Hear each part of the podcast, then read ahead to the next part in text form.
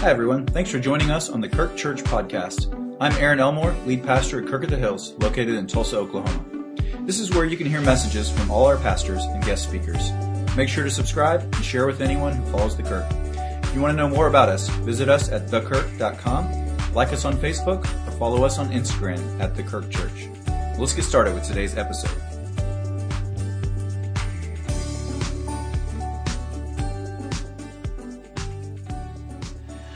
Well, good morning. It's good to see you all here this morning. And uh, it's a privilege for me to be able to share on this particular passage with you about Thanksgiving, about gratitude. Do you remember when we were kids and uh, we used to read stories or have stories told to us like the tortoise and the hare?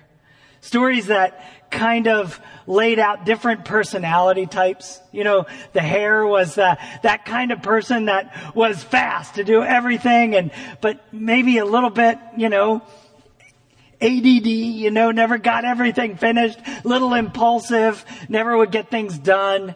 Um, and then there was the tortoise, and the tortoise was painfully slow, but usually got things finished, just kept plodding along. I was the tortoise. My mom used to call me lightning. It would take me forever to make a decision. You know, I would, she would ask me, you know, do you want vanilla or chocolate ice cream? And I would go, it's a simple question, a simple decision. Chocolate or vanilla? And I'm like,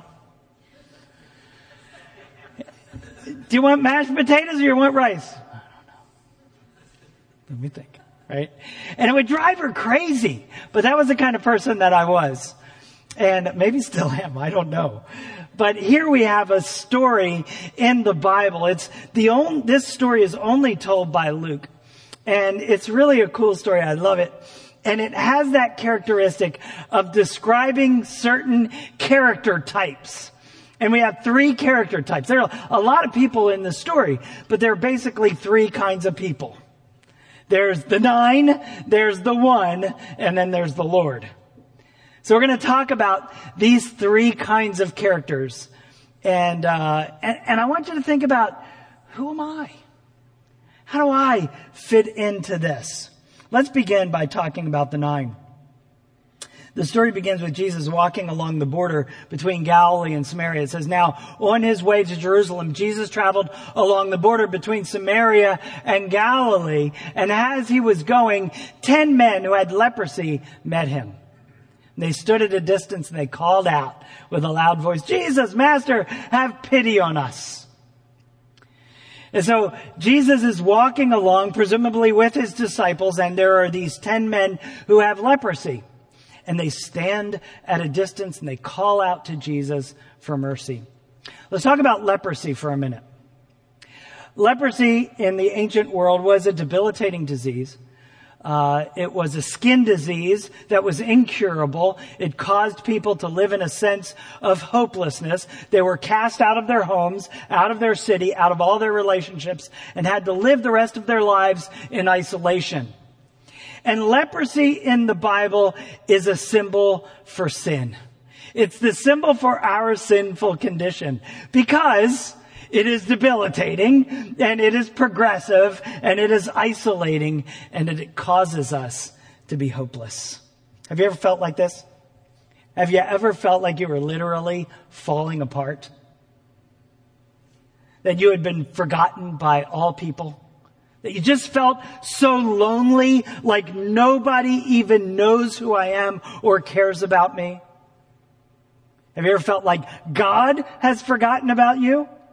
That he has completely rejected you and cast you out?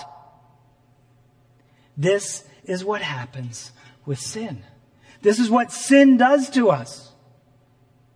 And the Bible says that these ten men stood at a distance and they called out to Jesus, Jesus, have pity on us, have mercy on us, even though we don't deserve it. They stood at a distance because of their illness, because they couldn't approach Jesus. And sin makes us do the same thing. It causes us to stand at a distance from God. Amen? And we call out from that distance and we say, God, have mercy on me. The Bible says that Jesus heard them. He heard their, rep- their prayer. And he responds to their simple prayer. You know, sometimes our prayers don't have to be fancy. I remember when I was a kid growing up in the church. You know, I remember um, some of the older guys. They get up in there and they would pray to the Lord in this Elizabethan English. You know, "Oh Lord, our God." You know, and they would they would take on this whole persona, and I was like, "Wow, I will never be able to pray like that." But sometimes when we're in the midst of a crisis, there's nothing we can say, right? We don't even have the words. All we can do is cry out to God and say, help me. Help me. Lord, I know I don't deserve it, but help me. Save me. Do something. Fix this. There's a psalm of David in the book of Psalms called Psalm 18, and it's one of my favorites because it really describes emotionally what we go through when we're going through crisis like this, when we, we feel like we're drowning. And David describes a, a man that is drowning in the water. It says, the cords of death entangled me. The torrents of destruction overwhelmed me. The cords of the grave coiled around me. The snares of death confronted me. You can just feel like he's being pulled under, right? Everything's wrapped around him and pulling him down. In my distress, I called to the Lord. I cried to the Lord for help. God, help me! And from his temple, he heard my voice. My cry came before him into his ears.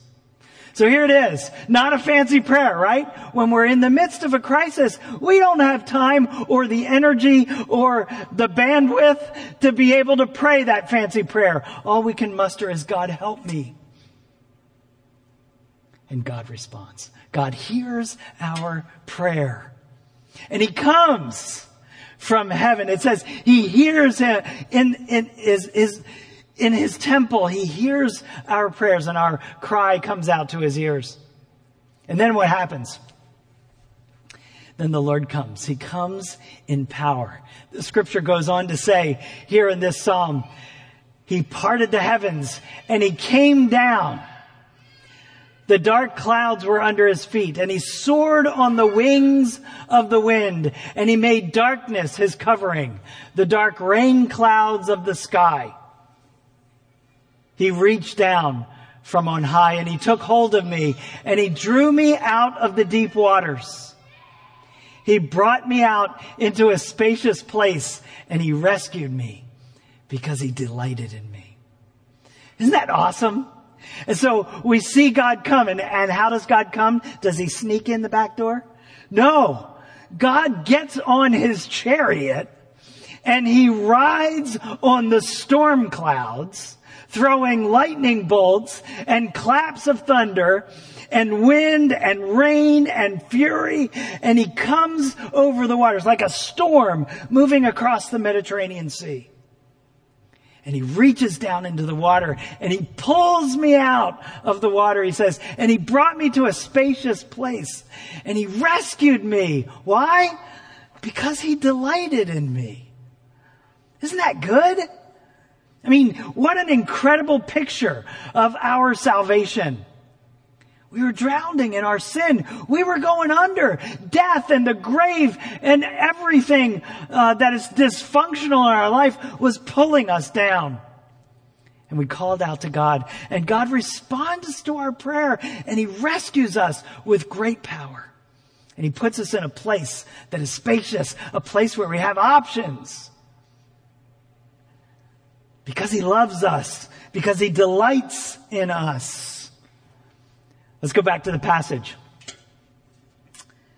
So Jesus says to the, to these ten men, he says, go and show yourself to the priests. They're at a distance. They're standing back and they say, Jesus, have pity on us. And Jesus looks at them and obviously has pity on them. And he says, go and show yourselves to the priest. He responds to them. And it says that they go. And as they were going, as they went, they were cleansed. Now I want you to think about that for a moment. Because Jesus gave them specific instructions to go and show themselves to the priest. They didn't get there before they got their healing. They didn't have to obey all the way to the end and do everything that Jesus told them to do before Jesus responds by healing them. You see, God gives us things to do. You look at the Bible and you say, wow, that's a lot of stuff we've got to do. You know, it's like, take the ring to the mountain and put it in the fires of Mordor, right? Like this great quest we have before us. And when you do that, you will be free. No, that's not the way it works. We don't even get out of the Shire and God saves us. He restores us. He gives us everything. When we just begin to turn, we barely turn to obey. It's a head fake. We start to turn to obey and already we're healed. We know with these 10 men that they were healed almost immediately because one of them comes back. So we know they didn't get very far before they experience the healing of God. You see, it's not about what we do. It's not about us completing all of the tasks that we know that God eventually wants us to complete. It's simply about being obedient and it's simply about God's grace and His mercy. We, that's what we asked for. His mercy. And He granted it. That's what our salvation is like. It's amazing. The Bible says that the nine went their way. They kept going. They were so focused on themselves, their new life, their renewed hopes, their dreams, that they don't turn back. I mean, think about these guys. They were hopeless.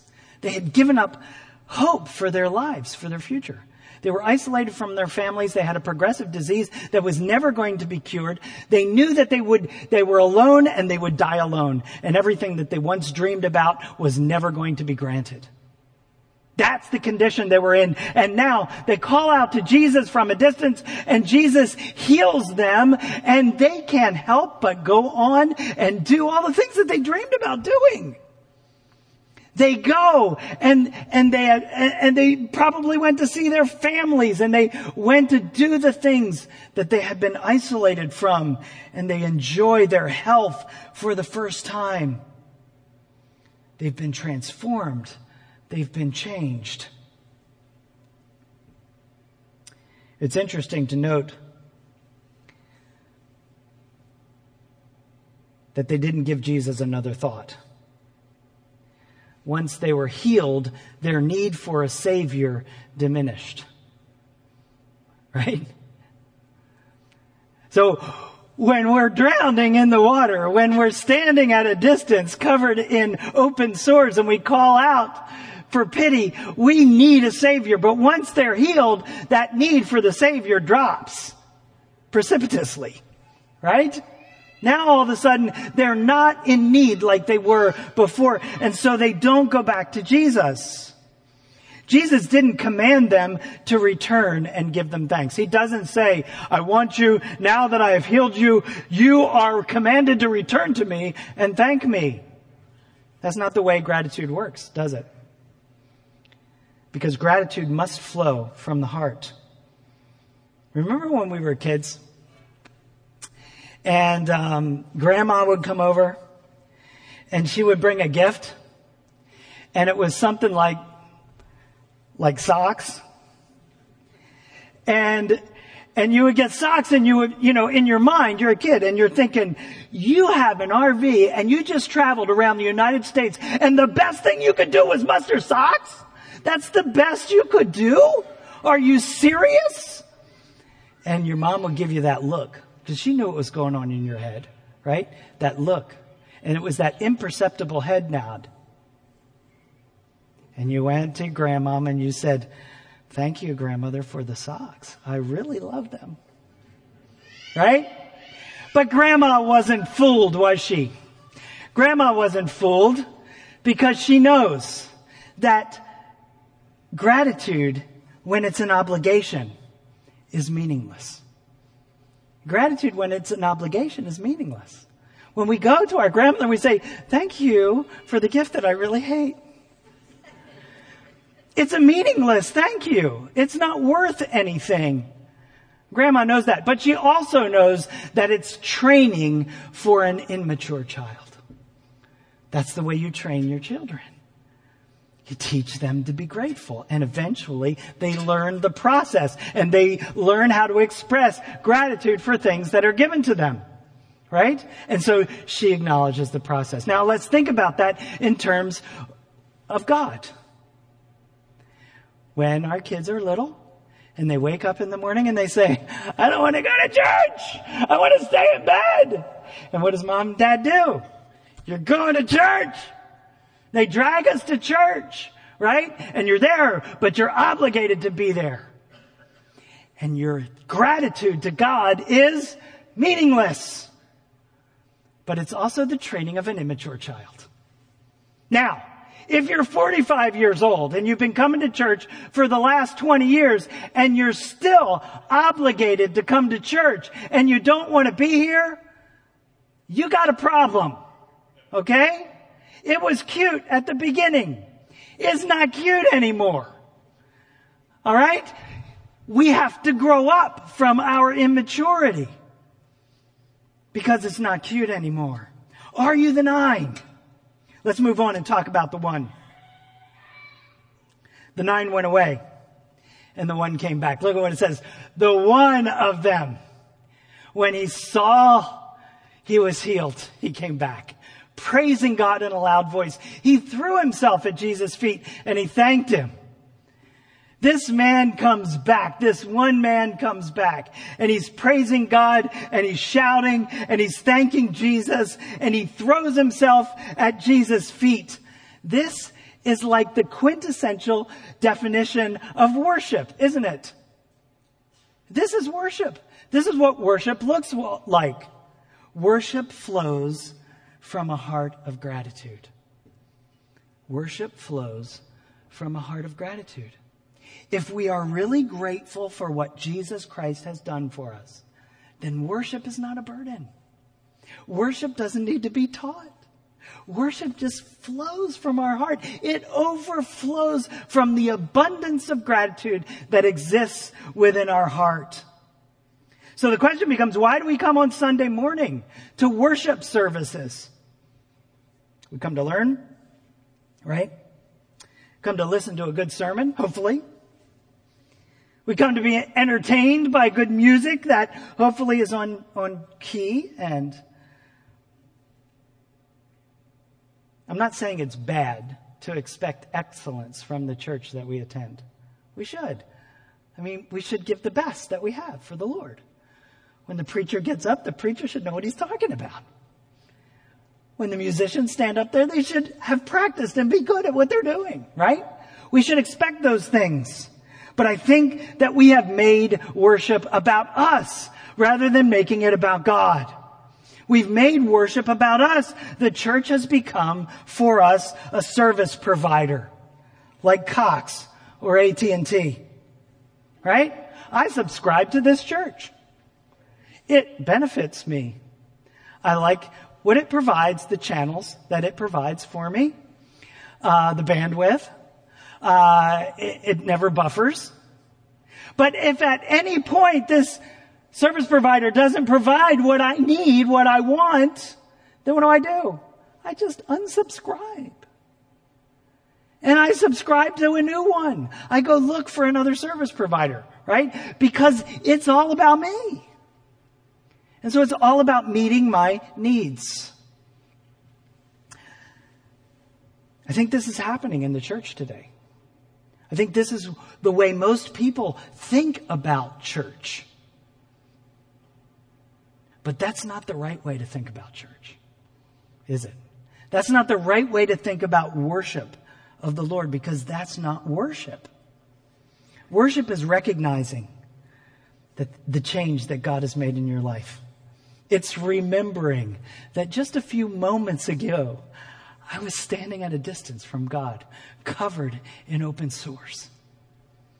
It's remembering that I was isolated and I was broken and I was hopeless. And I cried out to God.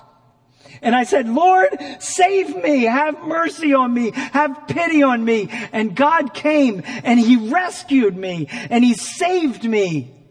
It's remembering that. You know, the, the Old Testament is full of the, the word remember. Remember, remember what God has done. Because when we remember, it readjusts our heart, doesn't it? It keeps us focused where we need to be focused. We need to remember what God has done for us. And as we remember what God has done for us, then we worship Him. We come running to Jesus. We fall at His feet. We shout his praises. We thank him for all that he's done. The nine went away. Can almost guarantee you they weren't in church on Sunday or synagogue on Saturday. They were too busy. Life got busy for them because now for the first time they had hope. They had energy. Things were rolling again in their lives and their need for a savior had diminished. And so now they're busy doing all the things that they wanted to do. And so they're not thinking about Jesus. They weren't going to small group as frequently. Morning devotions start to fall off. It's not that they weren't thankful for what Jesus had done for them for healing them. It's just that they didn't bother going back and showing that gratitude to the Lord. So the question I have for you this morning is who are you? Are you the nine? Are you the one? Are you the nine that receives God's grace and God's blessing in your life, and your life starts to get back on track, and then you forget about your need for a Savior?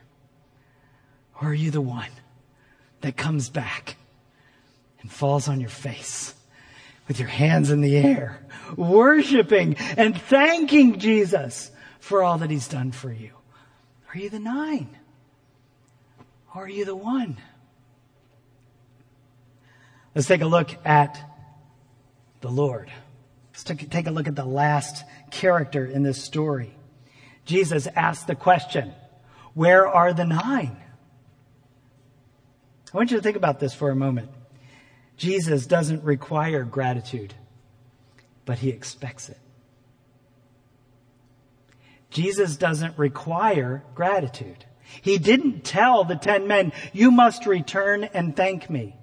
But when the one returned, he said, Where are the nine? He expected gratitude. Jesus expects gratitude from us. He doesn't require it. There's a big difference. Because we can't come in obligation. But yet, if we really understand the depth of our own salvation and all that Jesus has done for us, then gratitude, thanks thankfulness, thanksgiving, and worship are just a natural byproduct. They just come out. You can't help but come and stand before Jesus and, and fall to your, to your knees at his feet. The one, the Samaritan, he was a foreigner. Says he was a Samaritan. Jesus asked, were not all ten cleansed? Where are the other nine?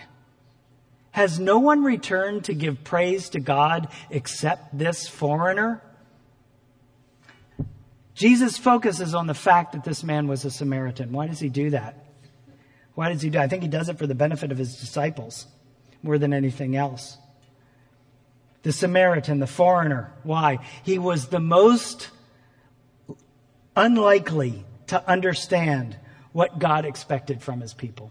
Remember, this is a mixed area of Samaritans and Jews from Galilee. Jesus is walking along the border. And this group of 10 lepers is a mixed group. And Jesus would have expected the Jews to come back and thank him because the Jews understood. They should have understood, but they didn't understand. They went their way. The Samaritan came back. It's amazing. It doesn't take a theologian or a super Christian to meet the expectations of God. It just takes sincerity of the heart. If your heart is sincere, then you will meet God's expectation for worship and thanksgiving. So, what did the one receive by coming back? I've heard a lot of sermons on this. I've heard some people say, well, all 10 were healed physically, but the one who came back, he actually received Jesus. So he got saved spiritually. The other guys didn't get saved. They just got healed. Eh, I don't buy it. I don't think so. Other people say, well, you know, leprosy is a debilitating, degenerative, disgusting disease where parts, especially your appendages, start to fall off, right? Your nose, your fingers, whatever. And so the other guys, they got, they got healed. Their leprosy went away. But this guy, when he comes back, he's made whole. And so that means his nose grows back and his fingers grow back. I don't know. I'm not buying it. I don't think those are the things that he receives. I don't think he receives some kind of extra blessing, material blessing for coming back to thank Jesus. He does receive something, but it's more subtle. And it's also more valuable. It's more important. What does this man receive? He comes back. The first thing that he receives is proximity to Jesus. He gets close to Jesus. God became a man and came down from heaven and is now proclaiming his kingdom. And everyone else stood at a distance. They heard his voice. They received his command. They received the blessing of his grace, but yet they didn't get the intimacy that this man received. He got close to Jesus. He held his feet. He touched the Messiah, the one from God. That's what happens when we come to the Lord with gratitude. That's what happens when we come with a heart of worship into the presence of God. We get intimacy with God. Could there be anything more valuable than that? I mean, forget about material blessings. Forget about physical healings. That is worth everything, isn't it? But it didn't stop there because the other man, other men received a general word from the Lord. Go, show yourselves to the priest. But this man, Jesus addresses directly. He says, then he said to him, rise and go. Your faith has made you well. Rise and go. Your faith has made you well. Wow. Think about that for this Samaritan. Think about how powerful that statement is for him. Samar- this Samaritan may have thought he's in a group with Jewish guys, Jewish guys who are co-lepers, right?